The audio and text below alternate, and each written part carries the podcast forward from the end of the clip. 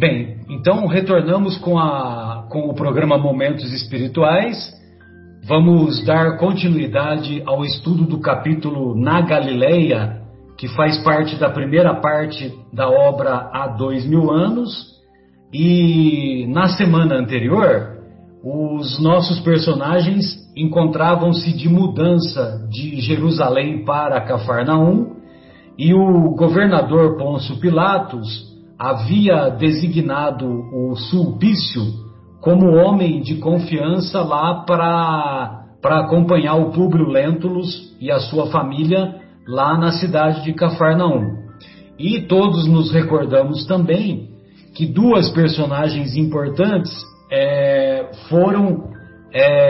começaram a fazer parte da nova família, né? Como funcionários da família lá do Públio Lentulus, que são as escravas Ana e Semele. Muito bem, então eles atravessaram as montanhas verdes da Samaria em demanda da estação de destino. Alguns dias foram gastos através das estradas que contornam muitas vezes as águas leves e límpidas do Rio Jordão. Ou seja, imaginem vocês, né? Alguns dias, quando viajava uma pessoa ou duas pessoas, já era difícil. Então você imagina levar toda a caravana, né? Das personagens, né? O senador, a Lívia, a filha Flávia, o filho Marcos e assim por diante, né? E todo o agrupamento que os acompanhavam. Quando eles estavam próximos de chegar a Cafarnaum, faltando 500 metros, entre árvores frondosas, junto ao lago de Genezaré, uma herdade imponente aguardava as nossas personagens para sua estação de repouso. Herdade é uma habitação rústica, é uma fazenda, né? Só que é uma grande propriedade. Sulpício Tarquínius desvelara-se nas mais íntimas minudências, no que dizia com o bom gosto da época. Todos nos recordamos que o Sulpício, ele é um aliado da Fúlvia, então ele tomava cuidado, né, com todos os detalhes para sempre agradar o senador Públio Lentulus, né? Mas isso não é porque ele era bonzinho, é porque ele tinha interesse no amor, entre aspas, da Fúlvia, que seria o troféu para ele quando os planos da Fúlvia fossem executados, como veremos mais adiante. A propriedade estava situada em pequena elevação de terreno, rodeada de árvores frutíferas dos climas frios, pois há 2000 anos a Galiléia, hoje transformada em poeirento deserto, era um paraíso de verdura. O Emmanuel, ele não coloca esse paraíso de verdura à toa. Ele não coloca, porque quando Jesus começa a se sobressair nas suas pregações e nos seus feitos, essa história chegou para os sacerdotes lá do templo de Jerusalém. E aí tem uma passagem nos evangelhos que um dos sacerdotes vai dizer: mas como profeta oriundo da Galiléia? Da Galiléia nós só recebemos frutas e verduras. Entendeu? Ou seja, era uma região desprezada pelos doutores da lei, desprezada pelas autoridades do Sinédrio. Nas suas paisagens maravilhosas, desabrochavam flores de todos os climas. Seu lago imenso, formado pelas águas cristalinas do rio sagrado do cristianismo, o Rio Jordão, era talvez a mais piscosa bacia em todo o mundo. Piscosa é relativa a peixes, né? Ou seja, o Rio Jordão, ele era, naquela época, ele era abundante em peixes, né?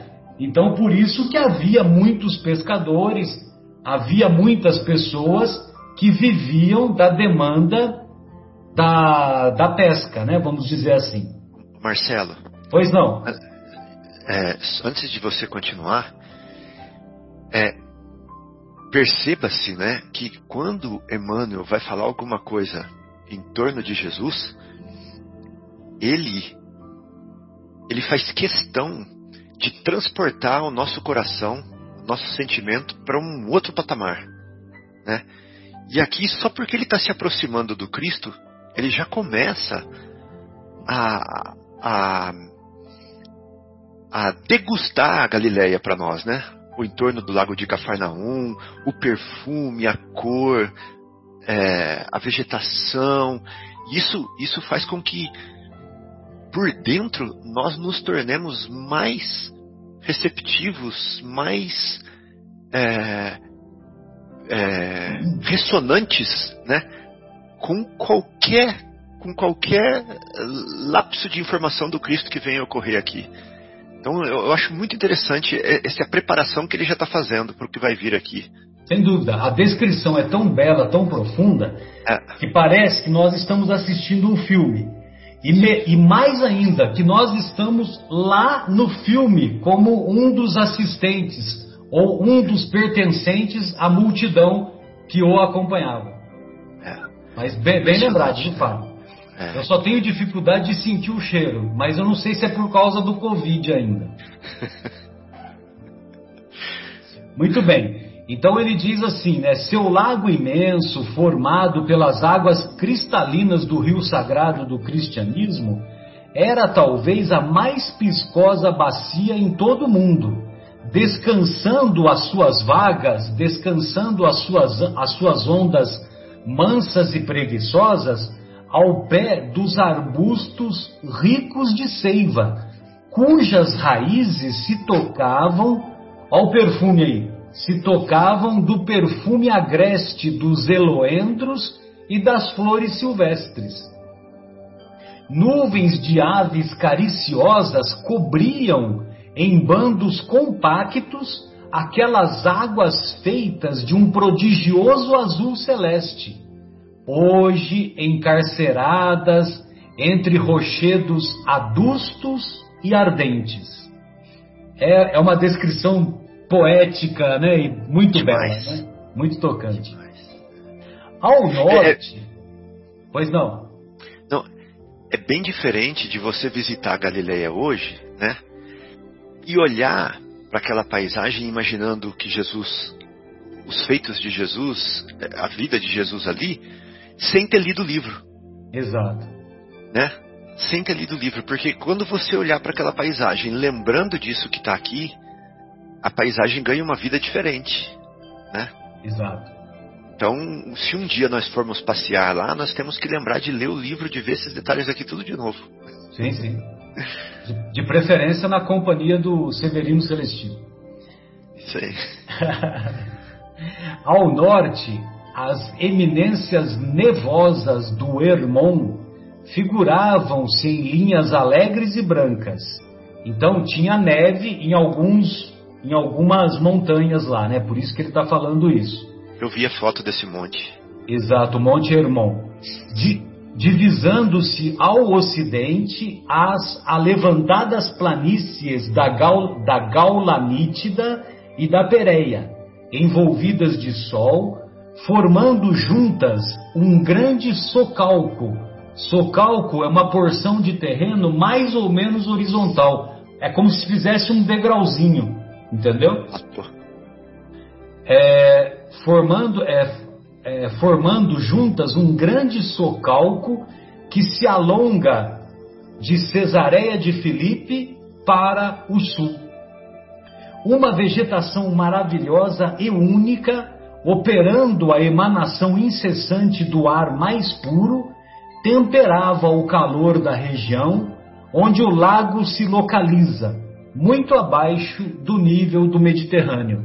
Então, o Rio Jordão ele se encontra 400 metros abaixo do nível do mar, né? Então, por isso que na parábola do bom samaritano, Jesus diz, né, um homem descia de Jerusalém a Jericó. Jericó também fica numa parte baixa, né? E o Rio Jordão passa ali perto. Aí, Jerusalém fica a 800, 900 metros acima do nível do mar. Então, quando Jesus diz, um homem descia, não é só o descia geográfico, né? É o descia geográfico de 900 vai para menos 400, né? Como também é o descia da parte, ele saía das coisas espirituais e ia em busca das coisas materiais. Lá em Jericó, que Jericó era a cidade dos comerciantes. Públio e sua mulher sentiram uma onda de vida nova que seus pulmões aspiravam a longos haustos. Então, quer dizer, eles estavam absorvendo o oxigênio daquele novo clima, mas agora de maneira mais intensa, né? E isso certamente trouxe esperanças para eles, né? Entretanto, o mesmo não acontecia à pequenina Flávia, cujo estado geral piorava ao extremo contra todas as previsões. Agravaram-se as feridas que lhe cobriam o corpo magrinho e a pobre criança não conseguia mais arredar pé do leito, não conseguia mais sair da cama, onde se conservava em profunda prostração. Ou seja, ao invés de melhorar, a Flávia tinha até piorado com a permanência no novo local, no novo clima, vamos dizer assim. E isso começou a confundir os pais, né? Porque o motivo da viagem foi justamente fazer uso das benfeitorias, das benesses que o clima propiciaria para a cura da doença da Flávia, né? Bem, Marcos, agora eu vou passar a bola para você, né? Como que os acontecimentos se ocorrem em seguida, né? Precisa habilitar isso, pois não. Perfeito, Marcelão, obrigado. Bom, então, dando sequência aqui à leitura do livro, né? Lembrando, então, Marcelo, como você leu, que, então, Flávia, as condições de saúde de Flávia haviam piorado, né? E então acentuava-se deste modo a angústia paterna que embalde recorreu a todos os recursos para melhorar as condições da doentinha, da Flávia, né? Então ele, apesar de recorreu, né, foi a todos os recursos possíveis para melhorar, pensava-se até que com aqueles ares, né, da Galiléia, enfim, ela poderia melhorar. E ela teve uma certa melhora logo quando eles mudaram, né? Mas quando eles estavam ali ainda em Jerusalém, logo quando eles chegaram de mudança, ela teve uma leve melhora, mas o quadro foi se piorando. Então eles já estavam em Cafarnaum, né? Um mês havia transcorrido em Cafarnaum, onde, mas em contato com os diletos do povo, já não era desconhecido do público a fama das obras, das pregações de Jesus. Então, neste mês que eles estavam lá, né, já haviam morado lá, o quadro, claro, da menina piorava, e naqueles bate-papos, aquelas conversas com o povo, ele já tinha um conhecimento da fama das obras e das pregações de Jesus. Inúmeras vezes inúmeras... Opa, cadê aqui? Só um minutinho. Aqui. Opa, desculpe. Vou voltar aqui na página que eu me perdi, porque estou no celular. Vezes inúmeras, pensou Públio em dirigir-se ao taumaturgo, né, ao Jesus, aquele que eles estavam falando. né, a fim de solicitar sua intervenção a favor da filhinha, da Flávia, né, atendendo a um apelo secreto do seu coração. Então ele já tinha dentro do íntimo dele esta vontade, um apelo secreto, porque ele já via a fama de Jesus. Quem sabe isso seria a cura para minha filhinha, né? O termo taumaturgo significa aquele que opera milagres. Obrigado, Marcelo. Muito obrigado. Dirigisse àquele que então estava operando milagres, né, a fim de solicitar sua intervenção.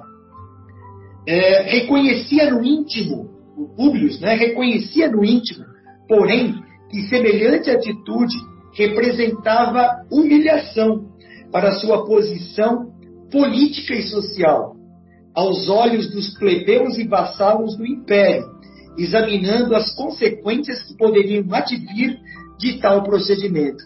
Olha aí o orgulho, né, da raça, né, o orgulho do dominante, que não se curva, mesmo sendo em favor da filha, não se curva a entre aspas, humilhação de se dirigir a uma pessoa simples, né? Ah, eu não posso fazer isso diante dos olhos dos meus vassalos, né? Isso para mim é uma afronta, é uma humilhação. Você vê que coisa, né? O orgulho sobrepõe a vontade até... É claro que ele queria que a filha se curasse, mas de coração ele não fazia isso, não se opunha a isso em função do orgulho.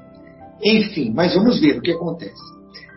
Não obstante essas ponderações, permitia que numerosos servos de sua casa assistissem aos sábados às pregações do profeta de Nazaré.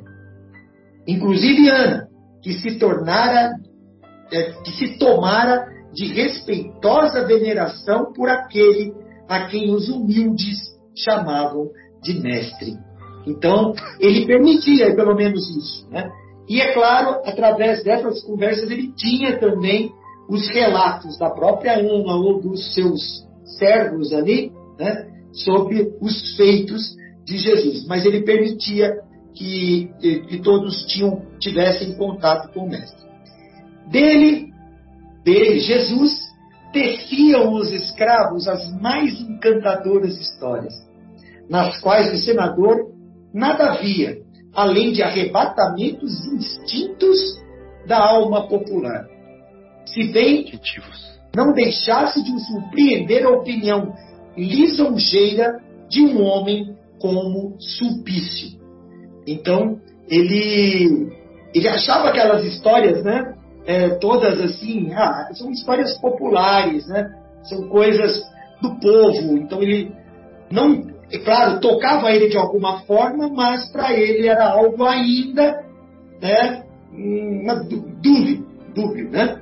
Mas ele não se deixou de surpreender pela opinião do Sulpício, que era um cara mais cético, mais, digamos, com uma visão um pouco diferente daquele povo simples e humilde daquela terra da Galiléia. Uma tarde ele valorizava a opinião de um romano, né, que era o Sulpício.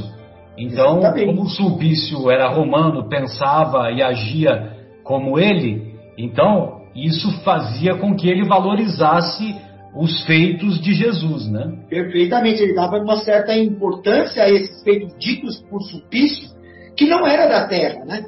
Ele achava que tudo aquilo que acontecia na Galiléia, com aquele povo contava, ele pensava que era algo popular dali. Mas Sulpício falando era totalmente diferente para ele, ele dava muita importância.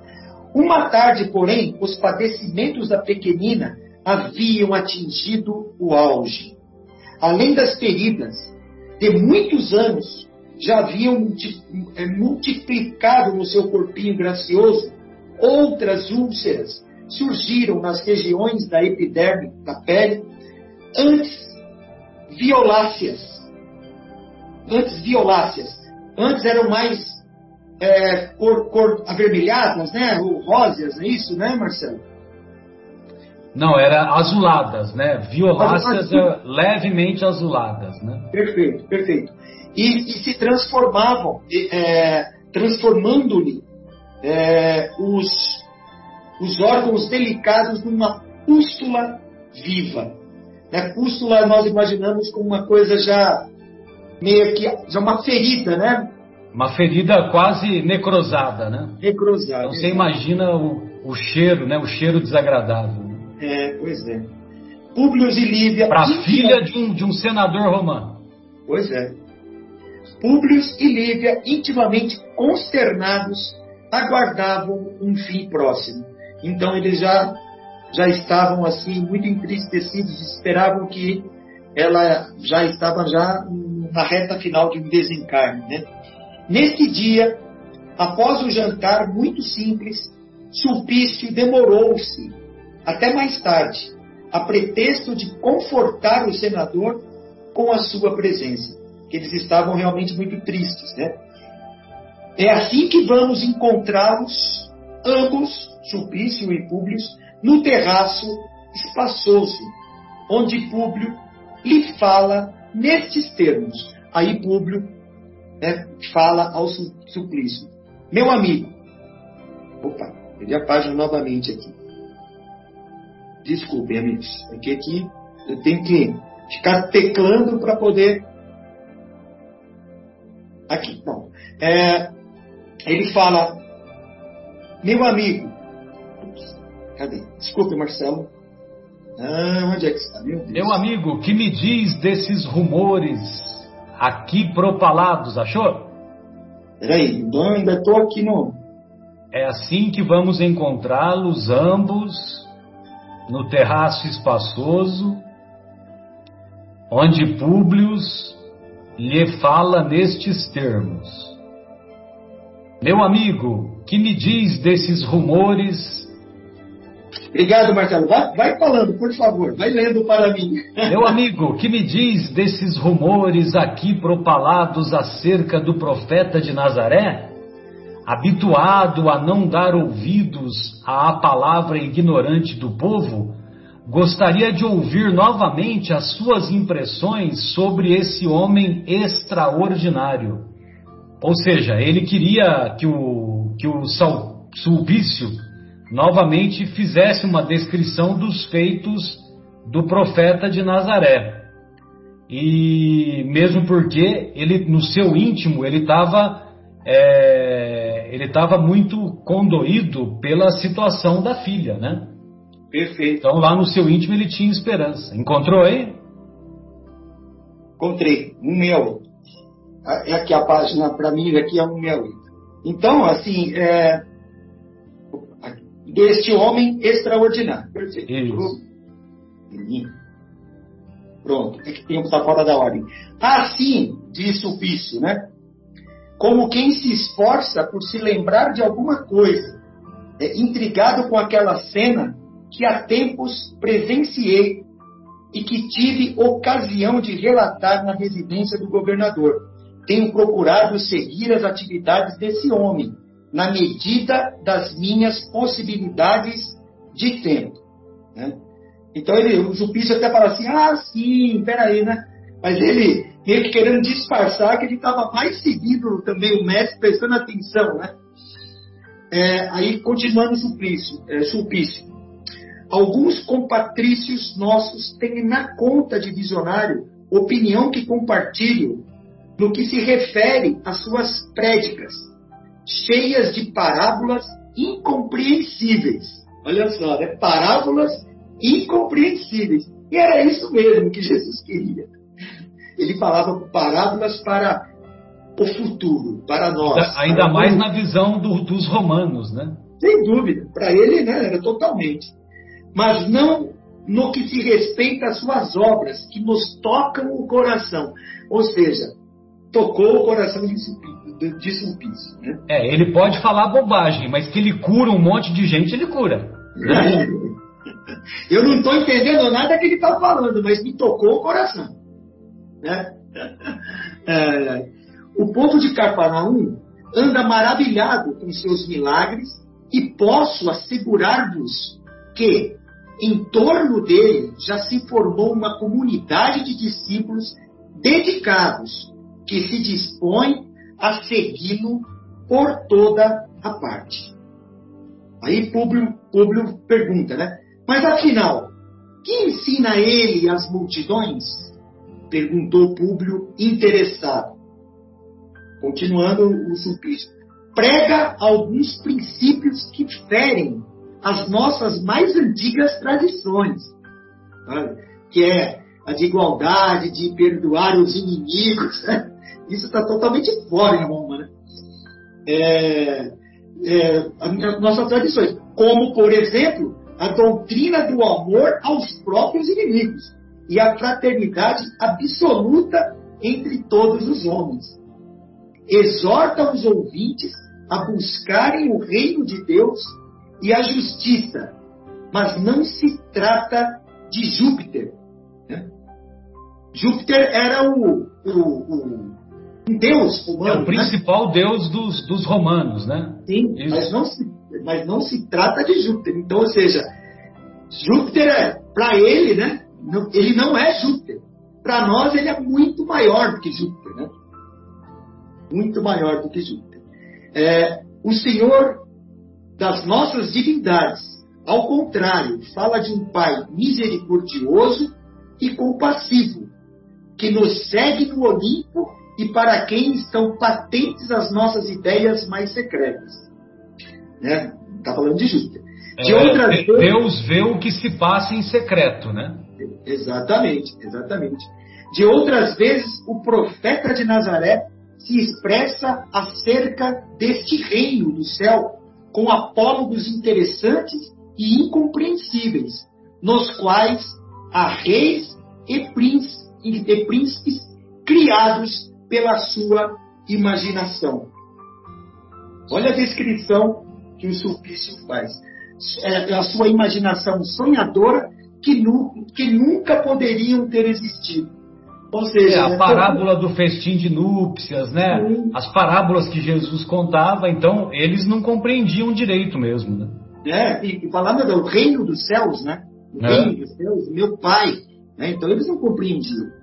O pior, todavia, rematou Sulpício, emprestando grave entorno às palavras, é que esse homem singular, esse homem simples, com esses princípios de um novo reino, avulta na mentalidade popular como um príncipe surgido para reivindicar prerrogativas e direitos dos judeus, dos quais talvez queiram assumir a direção algum dia, né?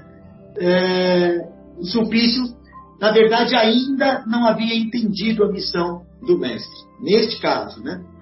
Então, para ele vinha aqui, ele achava que Jesus estava reivindicando prerrogativas e direitos dos judeus, né? E achavam que os judeus iriam assumir a direção da região, do país, enfim, algum dia. E não era nada disso. Que providência... Marcos, quando fala esse homem singular, é esse homem singular, único, extraordinário, entendeu? Ímpar, né? Perfeito. Isso mesmo. Uma outra coisa aqui é que você vê onde começa a nascer a semente da ideia nos romanos de que Jesus ia ser rei dos judeus, né? Uhum. É aquela plaquinha que vai na cruz, né? Jesus de Nazaré, rei dos judeus. Olha aí a semente nascendo, né? O Sulpício Tarquínio falando para o Públio Lentulus que está aflorando na massa um sentimento de que esse homem vai liderá-los, né? Uma liderança. Que um novo reino avulta na mentalidade popular como um príncipe surgido para reivindicar prerrogativas e direitos dos judeus. Interessante, né? É interessante. É assim que os romanos vão vê-lo, né? Exato. E a gente lembra um pouco a conversa na prisão de Jesus, né? Naquela hora do julgamento. Sois rei? Eu sou rei? Exatamente. Vós dizes que o Senhor é. Ele fala, meu reino não é deste mundo. Né? E é isso aí que o Sulpício não entendeu. Entendia outra coisa. Muito bem. Boa, muito bom. Obrigado, Fabinho. Que providência... continuando, né? O senador perguntou. Que providência adotam as autoridades da Galiléia no exame dessas ideias revolucionárias, né? E aí, os caras não fazem nada a respeito disso, né? Dessas ideias, né, revolucionárias, obtemperou o senador com maior interesse.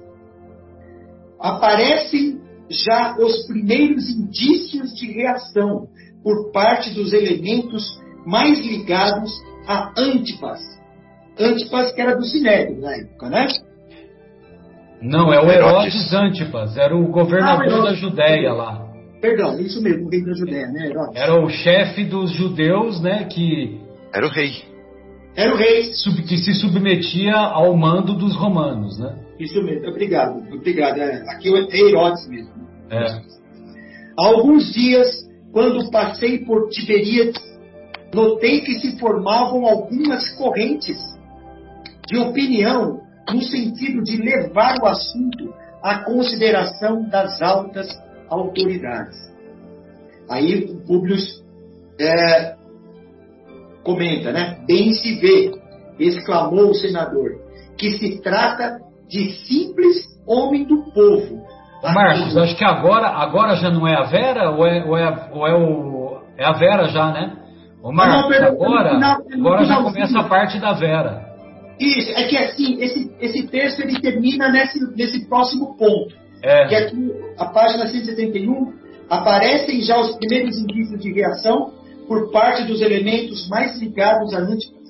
Há alguns dias, quando passei por Tiberíades, notei que se formavam algumas correntes de opinião no sentido de levar o assunto à consideração das altas autoridades. Exato. Agora vamos ver na sequência quais são as considerações. Como que o diálogo continua, né, Vera? E aí? Bem se vê, exclamou o senador, que se trata de simples homem do povo, a quem o fanatismo dos templos judaicos encheu de pruridos de reivindicações injustificáveis. Então era essa a ideia que eles tinham dos judeus, né? Que eram fanáticos e ficavam fazendo reivindicações injustificáveis. Era assim que ele enxergava aí. Suponho que a autoridade administrativa nada tem a recear de semelhante pregador, mestre de uma humildade e fraternidade incompatíveis com as conquistas contemporâneas. Então, é mais ou menos isso. Os romanos, eles não queriam interferir muito nos assuntos dos judeus. Então, até que não ficasse ameaçando a autoridade deles, para eles estava tudo bem. Deixavam lá. Mas como já foi falado, o Fábio falou, já começa a nascer uma sementinha ali de que pode ser um possível líder ali, né? Mas assim, o público fala assim, nossa, mas acho que as autoridades nem vão dar muita bola nisso, é porque ele é uma pessoa muito humilde. Por outro lado, ao ouvir de tua boca o Sulpício contando, descrevendo os feitos dele, a descrição dos seus feitos, sinto que esse homem não pode ser criatura tão vulgar como vimos supondo. Quer dizer, não é uma pessoa tão, assim, ignorante, né, no sentido de ter desconhecimento das coisas, né, mas uma pessoa mais inteligente. Aí o Sulpício diz a ele, desejarias conhecê-los mais de perto? Né? Perguntou o Sulpício, atencioso. De modo algum. Então, o Públio não desce lá do... Por mais curioso que ele tivesse, com vontade, e no fundo do coração mesmo ele sentia essa vontade, mas a imagem, ele tinha que preservar a imagem dele. De modo algum, respondeu Públio, alardeando superioridade. Tal cometimento de minha parte viria a quebrar a compostura dos deveres que me competem como homem de Estado, desmoralizando-se minha autoridade perante o povo. Aliás, considero que os sacerdotes e pregadores da Palestina deveriam fazer estágios de trabalho, de estudo, na sede do governo imperial, a fim de renovar-se esse espírito de profetismo que aqui se observa em toda parte. Em contato com o progresso de Roma, haveriam de reformar suas concepções íntimas acerca da vida, da sociedade, da religião e da política. Então, ele quer preservar a imagem dele, e se for assim, tudo bem, não considerando que ele tem uma criança doente, quase à beira da morte.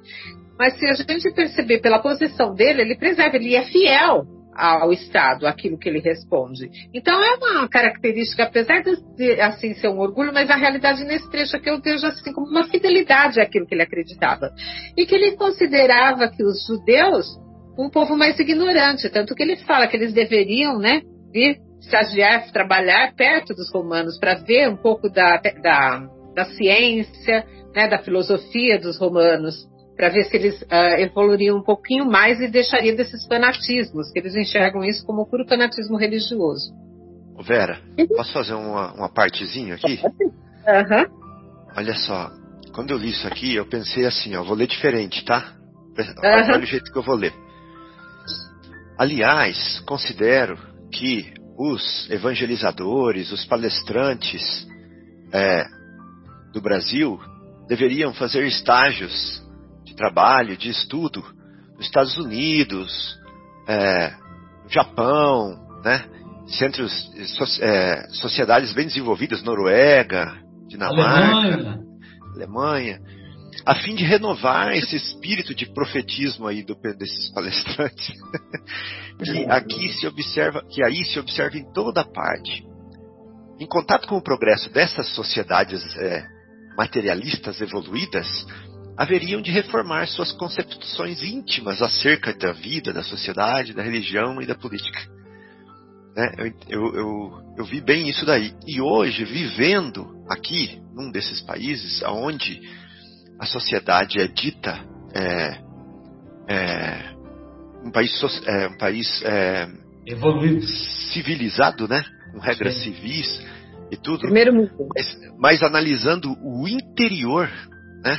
O íntimo dessa sociedade, eu consigo ver a falácia, né? Eu consigo ver o erro de raciocínio do senador romano aí nessa hora, em achando que o progresso social tem alguma coisa a ver com o progresso espiritual, né? Ou que ele pode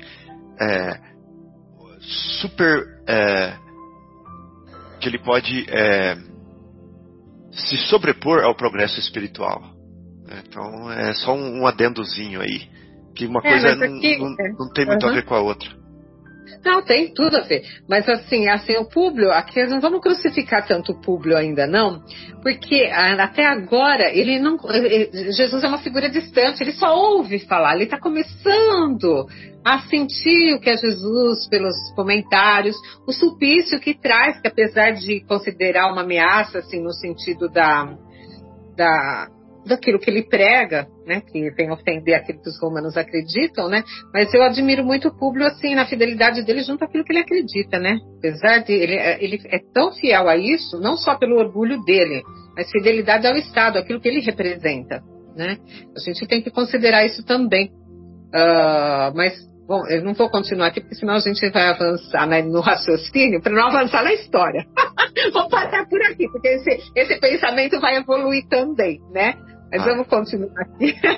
Então vamos parar por aqui só para não avançar no que vai acontecer ainda, né?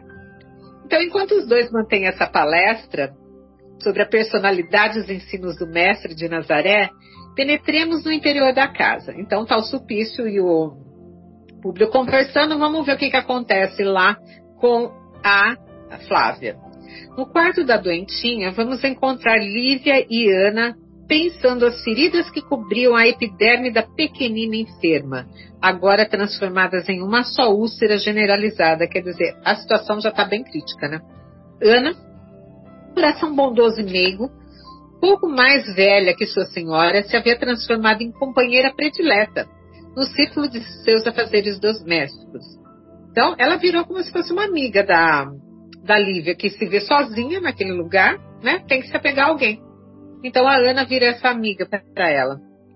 Naquele deserto de corações, era naquela serva inteligente e afetuosa que a alma sensível de Lívia encontrara um oásis para as confidências e lutas de cada dia. Então realmente tem essa intimidade que ela não encontrava em nenhuma outra pessoa ali naquela região, né?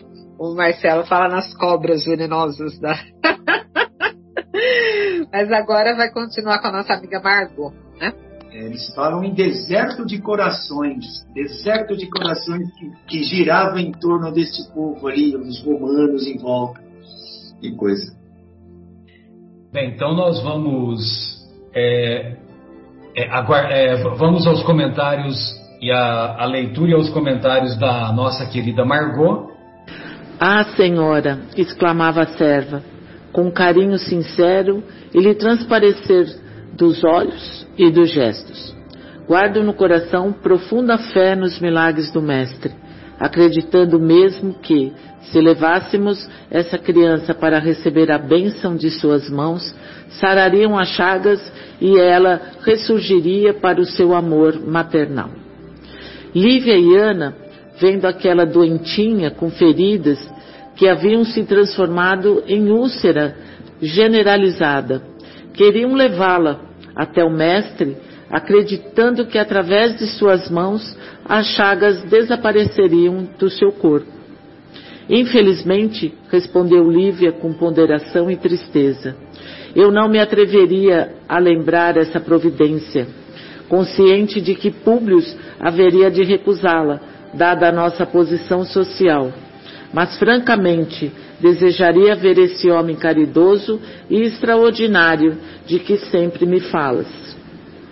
Ainda no último sábado, senhora, respondeu a serva, amarrada pelas palavras de simpatia que acabava de ouvir. O profeta de Nazaré recebeu nos braços numerosas crianças. Lívia gostaria muito de conhecer o Mestre, mas não queria contrariar Públio. Ao sair da barca de Simão, nós o esperávamos em massa para lhe beber os ensinos consoladores. Precipitando-nos para ele, ansiosos, todos de receber ao mesmo tempo os sagrados eflúvios da sua presença confortadora. Mas nesse dia, muitas mães compareceram à prédica conduzindo os filhinhos que se confundiram em algazarra ensustecedora com um bando de passarinhos inconscientes. Então, naquele dia, Ana comenta que todos queriam receber o eflúvios. Eflúvios é o perfume da presença do Mestre. Mas naquele dia, muitas crianças, que seria a prédica, seria sermão, né? Essas crianças fizeram muito algazarra. Então Simão e mais alguns discípulos começaram a repreender severamente os meninos, a fim de que não perdêssemos o encanto suave e doce das palavras do Mestre.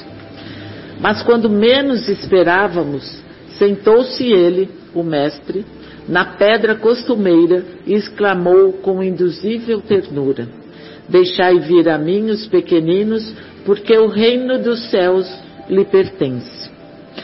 O Mestre sempre dizia, amar os nossos inimigos e fraternidade entre os homens. Houve então prodigioso silêncio entre os ouvintes de Cafarnaum e os peregrinos que haviam chegado de Corazim e de Magdala, enquanto aqueles pedizes trífegos, que seriam crianças, garotos, correram ao seu abraço amoroso, beijando-lhe a túnica com indefinível alegria. Muitas dessas crianças eram enfermas, que as mães conduziam às pregações do lago para que se curassem das mazelas, das doenças antigas consideradas incuráveis. O que me contas é de uma beleza edificante, exclamou Lívia, profundamente emocionada. Entretanto, possuindo à mão todos os recursos materiais, sinto que não poderei saber os altos benefícios do teu Mestre. É uma pena, senhora, exclamou a serva, porque muitas mulheres de posição o acompanham na cidade. Não somos apenas os mais humildes que comparecemos às suas pregações. Agora eu deixo o nosso amigo Fábio dar continuidade a essa obra linda e nos encontraremos no sábado que vem. Boa semana a todos. Após os comentários da nossa querida Margot, vamos ouvir agora então o nosso querido Fábio. Pois não, Fábio? Tá. Marcelo, você me ajuda a ver aonde que começa a minha parte aí? Porque eu não estou conseguindo clicar no texto aqui no WhatsApp agora. Só um minutinho. Começa assim...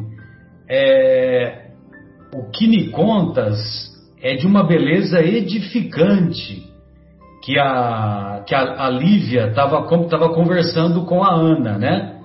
E a Ana tinha falado que muitas crianças eram enfermas que as mães conduziam às pregações do lago para que se curassem de mazelas antigas ou de doenças consideradas incuráveis. Aí a Lívia fica emocionada e diz, né? O que me contas é de uma beleza edificante. Entretanto, possuindo à mão todos os recursos materiais, sinto que não poderei receber os altos benefícios do teu mestre. Ok? Muito bem. E aí continua o diálogo, né, com a Ana. Tá bom. E aí a Ana responde, né? E é pena, senhora, porque muitas mulheres de posição, né, de posição social elevada, o acompanham na cidade. Não somos apenas os mais humildes que comparecemos às suas predicações, mas numerosas senhoras de destaque em Cafarnaum, esposas de funcionários de Herodes, ou Antipas aqui, ou Marcos, e de publicanos, assistem às lições carinhosas do lago, confundindo-se com os pobres e os escravos. Esposas de funcionários de Herodes, Joana de Cusa. A Joana de Cusa. Cusa era um funcionário lá do Império Romano que prestava serviço para o Herodes, né? E esse Herodes é o filho do grande Herodes, né? Que também se chamava Herodes, e aí por isso ele é mais conhecido pelo segundo nome, Antipas, né? Bom, porque é diferente do pai. Do nascimento, né? O primeiro Herodes era da época do nascimento de Cristo, 33 anos atrás. Então vamos lá. Então tinham senhoras ilustres que o seguiam também, né? E o profeta não desdenha a ninguém, não despreza a ninguém. A todos convida para o reino de Deus e sua justiça. Ele fala isso toda hora, né? Reino de Deus e sua justiça. Contrariamente a todos os enviados do céu que conhecemos, ele se esquiva dos favorecidos da sorte, para manter relações com as criaturas mais infelizes, considerando a todos como irmãos muito amados do seu coração. Interessante, né? Bem-aventurados os aflitos. Interessante que ele está sempre do lado dos desfavorecidos, né? Com as criaturas mais infelizes. Lívia escutava a palavra da serva com atenção e embevecimento. A figura daquele homem, famoso e bom, exercia atração singular no seu espírito. Isso é interessante. Sem conhecê-lo, ela era atraída por ele. Essa frase é muito importante. Nós vamos entender isso. A Lívia tinha uma atração já por esse espírito, né? E a gente entende que com um olhar que Jesus vai dar para ela lá na frente, ele já fala para ela assim: olha, eu preciso de você, eu conto com você. E ela vai e ela dá o testemunho na hora que precisa, né? Interessante, porque ela, e veja bem, aqui está falando que ela já sentia atração singular no espírito. E, enquanto seus grandes olhos expressavam o maior interesse pelas narrações encantadoras e simples da serva leal, não reparavam ambas que a doentinha as acompanhava com aguçada curiosidade, característica das almas infantis, não obstante a febre alta que lhe devorava o organismo. Então, a Ana fazia comentários o tempo todo, né, sobre o Messias, né, sobre o profeta de Nazaré, e isso, lógico, né, que a Flávia ouvia com frequência, e isso foi enchendo ela de esperança, né, sem dúvida. Né? Enchendo de esperança. E a gente pensa aqui, né, com os conhecimentos doutrinários, a gente pensa assim, que provavelmente a Lívia e a Flávia são espíritos de alta afinidade com Públio Lentulus, né? E se reencarnam com essa, dentro desse script, se reencarnam dentro desse plano de vida para ajudá-lo, né? Para reerguê-lo do orgulho e que ele é vítima por muito tempo já na sua trajetória espiritual, né? Então provavelmente a Flávia é uma dessas missionárias que falaram assim, eu vou me sacrificar por ele, né, pelo amor que eu tenho nele, como a Lívia o fez. Então, nesse Comenos, o senador, após as despedidas de Sulpício, busca o apartamento da pequena enferma, satisfazendo a sua ansiedade paternal. Diante dele, calam-se as duas mulheres, entregando-se tão somente aos afazeres que as retinham junto ao leito da pequenina, aquela famosa disfarçada, e começa a mexer na cama ali, né, no leito. Públio Lentulus debruçou-se sobre o leito da filha com os olhos rasos de pranto. Interessante que ele já vem transportado, né, ele já vem com lágrimas nos olhos ali. Brincou com as suas mãozinhas mirradas e feridas.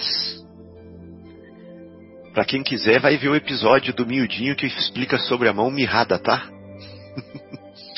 Bem interessante isso daqui. Brincou com as suas mãozinhas mirradas e feridas, fazendo-lhe festas com o coração tocado de infinita amargura. Filhinha, que queres hoje para dormir melhor? Perguntou com a voz estrangulada, arrancando lágrimas dos olhos de Lívia. Quem é pai, quem é mãe, sabe a dor, né? De ver o filho sofrendo, e dá pra sentir isso daqui. Você quer tirar a dor do filho, põe você. Arrancando as lágrimas dos olhos de Lívia, né, que também sentia a mesma dor. Comprar-te-ei muitos brinquedos e muitas novidades. Dize ao papai o que desejas. Copioso suor empastava as excrescências ulcerosas da doentinha, que deixava transparecer angustiosa ansiedade. Notava-se-lhe grande esforço, como se estivesse realizando o impossível para responder à pergunta paterna. De tanto sofrimento que a menina estava. Fala, filhinha, murmurava Públio, sufocado, observando-lhe o desejo de expressar qualquer resposta, lembrando que eles estavam até desconcertados, pensando que ela poderia morrer, né? Buscarei tudo que quiseres, mandarei a Roma um portador, especialmente para trazer todos os teus brinquedos. Tudo que for horizontal, tudo que for material, eu posso te dar, minha filha. Ele está falando aqui para ela. Ela vai pedir o vertical, o espiritual. Ao cabo de visível esforço, pôde a pequenina murmurar com voz cansada e quase imperceptível: papai, eu quero o profeta de Nazaré. Ela está falando assim para ele: papai, para o sofrimento materializado que vem do endurecimento dos nossos corações, eu preciso de um remédio para o espírito. Ela está falando para ele: eu preciso do profeta de Nazaré. Que forte, né? O senador baixou os olhos, ou seja, essa resposta o surpreendeu, o humilhou e o confundiu, em face do imprevisto. Ou seja, ela não queria nada material, ela não queria nada horizontal, ela não queria nada efêmero, ela não queria nada superficial. Enquanto Lívia e Ana, como se fossem tocadas por força invisível e misteriosa, porque essa força já pairava no ar ali, pelo inopinado da cena, escondiam o rosto, inundado de pranto. Então é isso, pessoal. Esse capítulo terminou e as cenas dos nossos próximos capítulos fica para o capítulo 5, o Messias de Nazaré, próximo programa de rádio. Não percamos, vai ser um encontro inesquecível. Olha o nome do capítulo. Gostaria de acrescentar mais algum comentário, Vera, Marcos? Só mais um comentário. Ficar até o final, né, Marcos? Oh, valeu. Um comentário na frase do Fabinho aí, né? Que o senador baixou os olhos, humilhado e confundido. E o Evangelho vem para confundir os orgulhosos, né, Marcelo? Tá lá no prefácio, né? No prefácio do Evangelho segundo o Espiritismo. As frases, as ideias, elas sempre vêm à tona, né? Então aí, ó, é isso. Vem para confundir os orgulhosos. Coisa linda. Bom, amigos. Vera, Fábio, gostaria de mais algum comentário? A descrição da cena fala por si própria, né? Verdade. É forte. Na hora que vem vai ser... na hora da dor, na hora do momento mais importante...